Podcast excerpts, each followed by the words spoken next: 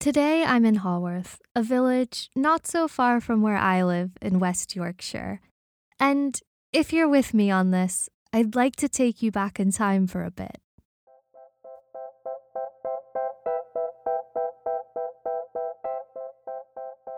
It's the winter of 1855, and a 38 year old Charlotte Bronte, now a married woman, is pregnant. Still living in her childhood home, the parsonage in Haworth, she is the only remaining Bronte sibling to be alive.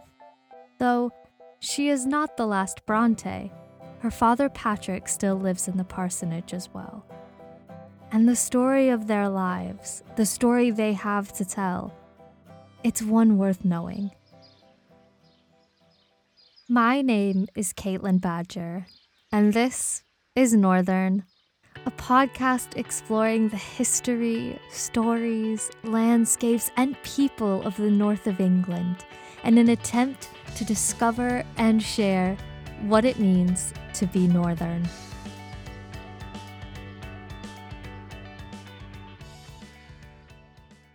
Anne, Emily, and Charlotte Bronte were all born in Thornton, West Yorkshire, not far from the city of Bradford. It's important to know that while they were the most famous of the Bronte children, they were not the only ones. They had two older sisters, Maria and Elizabeth, born in 1814 and 1815. Charlotte was then born in 1816, followed by their brother, Patrick Branwell, known as Branwell, in 1817. Emily, the middle sister between the three famous writers, was born in 1818, followed by Anne, the youngest, in 1820. Now, I know that is a lot of dates to throw at you. So, for a bit of context, Jane Austen had written her novel Pride and Prejudice, and it was published just a year before the oldest sister was born in 1813 and Queen Victoria, she wouldn't go on to have her coronation until 1838. Really, quite tragically, death touched the lives of the Bronte siblings at a very young age. In 1821, not long after the birth of Anne and moving to the parsonage in Haworth, their mother passed away. And this wasn't the end of their sorrows. Three years later, Charlotte and Emily were sent away to school at Cowan Bridge, and this was a school for the children of clergy. There they joined their older sisters, Maria and Elizabeth, who were already boarding. The harsh realities of this school were enough to leave quite an impression on a young Charlotte, who would go on to write about a school very, very similar to this one in Jane Eyre from small amounts of food. And I mean, we're talking a bowl of coffee and a piece of bread for a meal for a child, to very poor sanitary conditions. The school was a breeding ground for consumption, or what we would call today tuberculosis. In 1825, at just 10 and 11 years old, the two oldest sisters fell ill at school and were taken back to Haworth where they both passed away. Charlotte and Emily were brought back home from school. This left the three sisters and their brother Branwell to live with their father Patrick in the parsonage. Now, Haworth is a small village on the edge of moorland in West Yorkshire, and it is charming to say the least. If you've been there, you know that the town weaves its way up the edge of a valley, and the parsonage is seated up at the top near the churchyard, which leads out to the moors that captivated Emily so much. As children and teenagers, the siblings, Anne, Emily, Branwell, and Charlotte, created imaginary worlds together. Branwell received from his father 12 wooden soldiers, and the children were so taken with them that each of them picked out a soldier to be their own. They constructed a world for the soldiers to live in, and this was called the Glasstown Confederacy. They lived, and more interestingly, they wrote in this fantasy world. In fact, they wrote about it extensively and even created tiny books out of their writings that were small enough for the soldiers to read. The stories were original, but they did sometimes weave in narratives of what was happening in England at the time, things like wars and political characters. These weren't the fleeting imaginary places that every child dreams up at some point, but these were extensively thought out and written about and documented worlds. Anne and Emily, the younger of the four siblings, went on to construct their own world together of Gondal, an island which shares the physical features of the Yorkshire moors, the moors right outside their doorstep. Anne and Emily's writing and sketches from the time show a continual fascination with inhabiting and writing in this place they had built together. The Bronte sisters were certainly never destined to be women of leisure. As they got older, it became really important for them to find employment. Their father, as a member of the clergy, was given a comfortable but definitely modest salary. And for Patrick Bronte, this meant his children had to grow up to bring income in. Options for the employment of middle class women in the mid 1800s were as you can probably imagine, not vast. However, with a decent education, the sisters were all equipped to work in a school or in a home as a governess.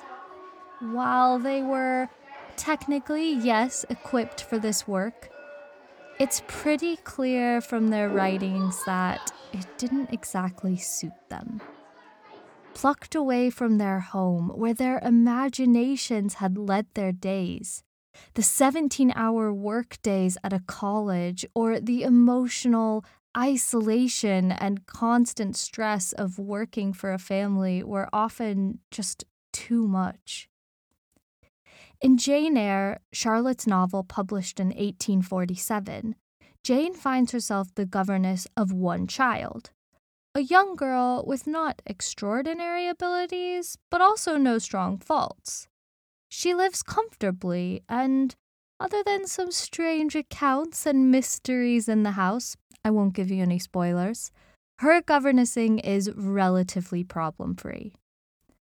This is in complete contrast to the experience of governessing that we see in Agnes Grey. This was Anne's novel, published later the same year, and here, the children are cruel, and Agnes's experience is a constant struggle. Anne wrote about the true horrors of a governess's experience, and she had no lack of her own experience to go on. Not long before Anne wrote Agnes Grey, she had been employed in her second job as a governess at Thorpe Hall in North Yorkshire. There, she gained a job for her brother, Branwell. He was tutoring the Robinsons' only son. Well, that ended up having some pretty disastrous consequences. Branwell ended up having an affair with Mrs. Robinson, and this affair altered the course of the Brontes' lives forever. Removed from their positions, Anne and Branwell returned to Haworth and a new course was charted. In 1845, upon returning from Thorpe Hall, Anne found herself back at home, unemployed, and with both her sisters and brother at home as well. Probably a situation that many of us millennials have experienced ourselves.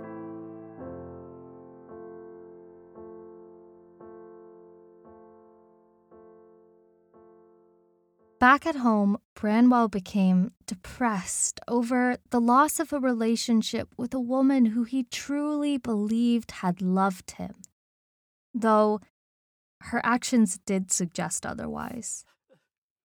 Branwell found relief in the bottom of a bottle and soon began an addiction with alcohol and possibly opium.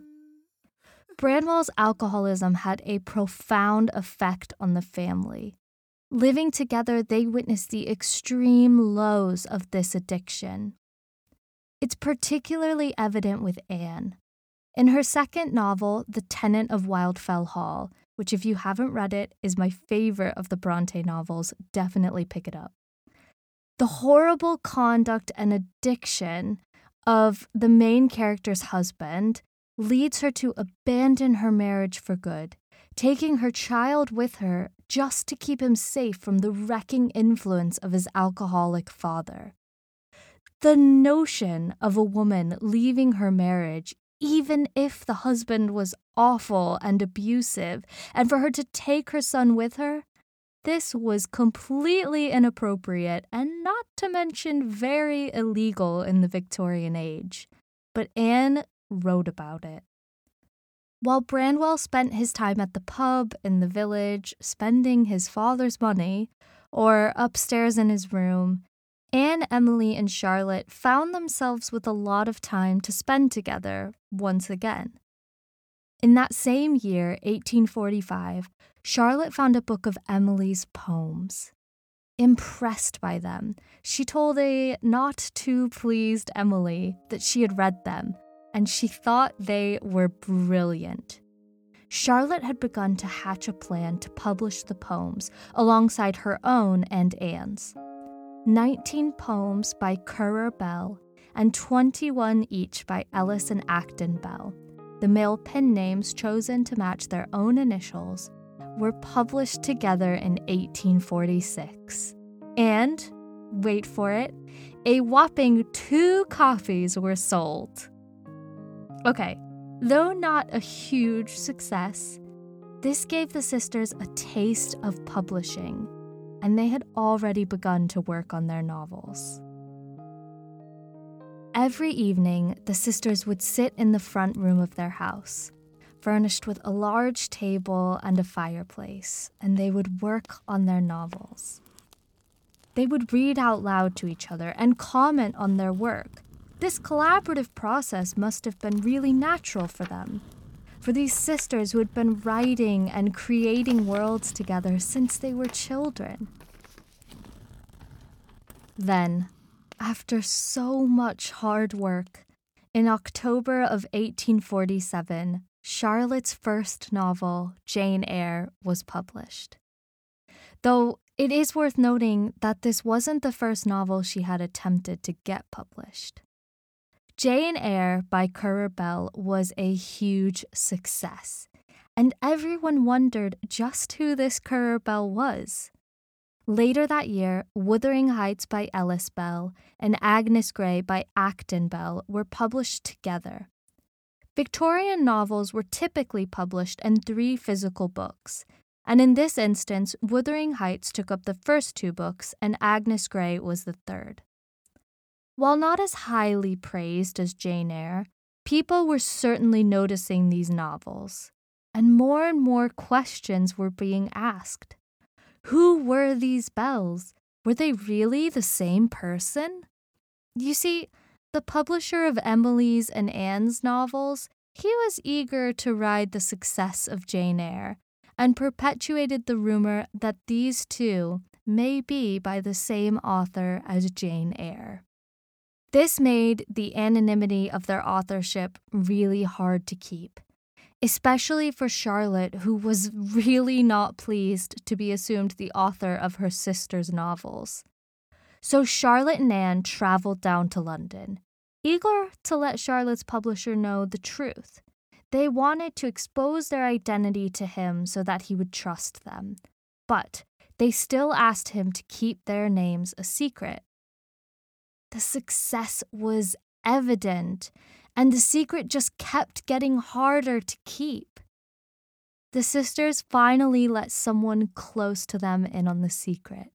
They finally let their own father know that they had published their own novels, that their novels had sold, that they had made their own income, and once again, they had created their own world. That summer, in 1848, Branwell, whose symptoms may have been masked by his addictive illness, died most likely of consumption. Death was in the parsonage again. And only two months later, in December, at 30 years old, Emily followed him to the grave. But even this wasn't the end of the sorrow in the house, as at 29 years old, the following May, Anne lost her life too to the same sickness that stole away Emily. It was only Charlotte and her father Patrick left. What followed were years of literary recognition for Charlotte. Her name became public, and after her sister's death, she decided to write about them. She continued to maintain constant penmanship with her publishers, and she found herself to be admired in the circles of the literary elite of the day.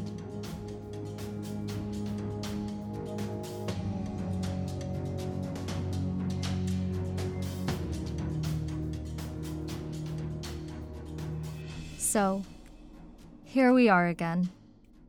It's 1855, and Charlotte Bronte, the last of her siblings to be alive, is in the early stages of pregnancy. But for Charlotte, too, life is coming to an end. By 1856, Charlotte will have left behind her father Patrick and her husband Arthur, joining her siblings in the ground. It's really easy for us to get lost in what's sometimes referred to as the Bronte myth, imagining the sisters in visions that have been prescribed upon them, and even in fact by the image that Charlotte thrust upon her sisters when she spoke of them after their deaths. What we can learn from their lives, well, it's that they certainly weren't easy. They did not write about the primrose life of beauty which Jane Austen wrote about, and they certainly didn't experience it. In a small northern village, they gritted through the realities of everyday life. They experienced jobs with vindictive children, alcoholism and addiction, the loss of loved ones, and really obviously poor sanitary conditions of their surroundings. Their lives, their own story, or what we know of it, it's wildly fascinating. But I think they would prefer us to live not in the world that was thrust upon them but the worlds they created. Influenced by the truth of their daily lives, yet utterly controlled by their brilliant minds.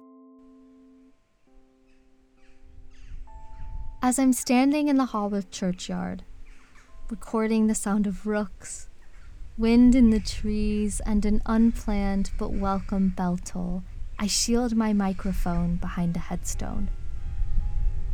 After a walk out on the moors, I returned on the path through the churchyard and made my way back to that headstone with a bouquet of wildflowers and a rook's feather as a thank you. I wonder when the last time someone living spared a thought for these carved names in front of me. People who once lived too. People who felt happiness, who wept, who died. Just like the Brontes, death touches many of our lives. In fact, it touches us all. And death took the Brontes from their father, who outlived them all. But in return for their sorrows, we have been given worlds. Worlds where many of us have chosen to live. For a brief period of time, the worlds they created around the table of their front room in the north of England were changing the lives of generations to come. Inside their legacy, people from all over the world, including myself, have walked the Yorkshire moors with Emily, struggled to establish our own independence with Charlotte and fought against others' expectations of ourselves with Anne. The Brontes have shown us that while we can't control our circumstances, we can always choose to create our own world.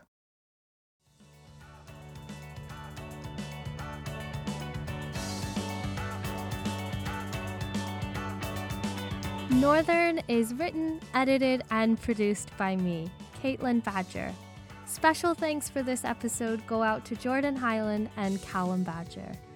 If you would like to support the show, please leave a review on iTunes. And don't forget to visit northernpodcast.com for more information. Thank you so much for listening, and I'll see you in the next one.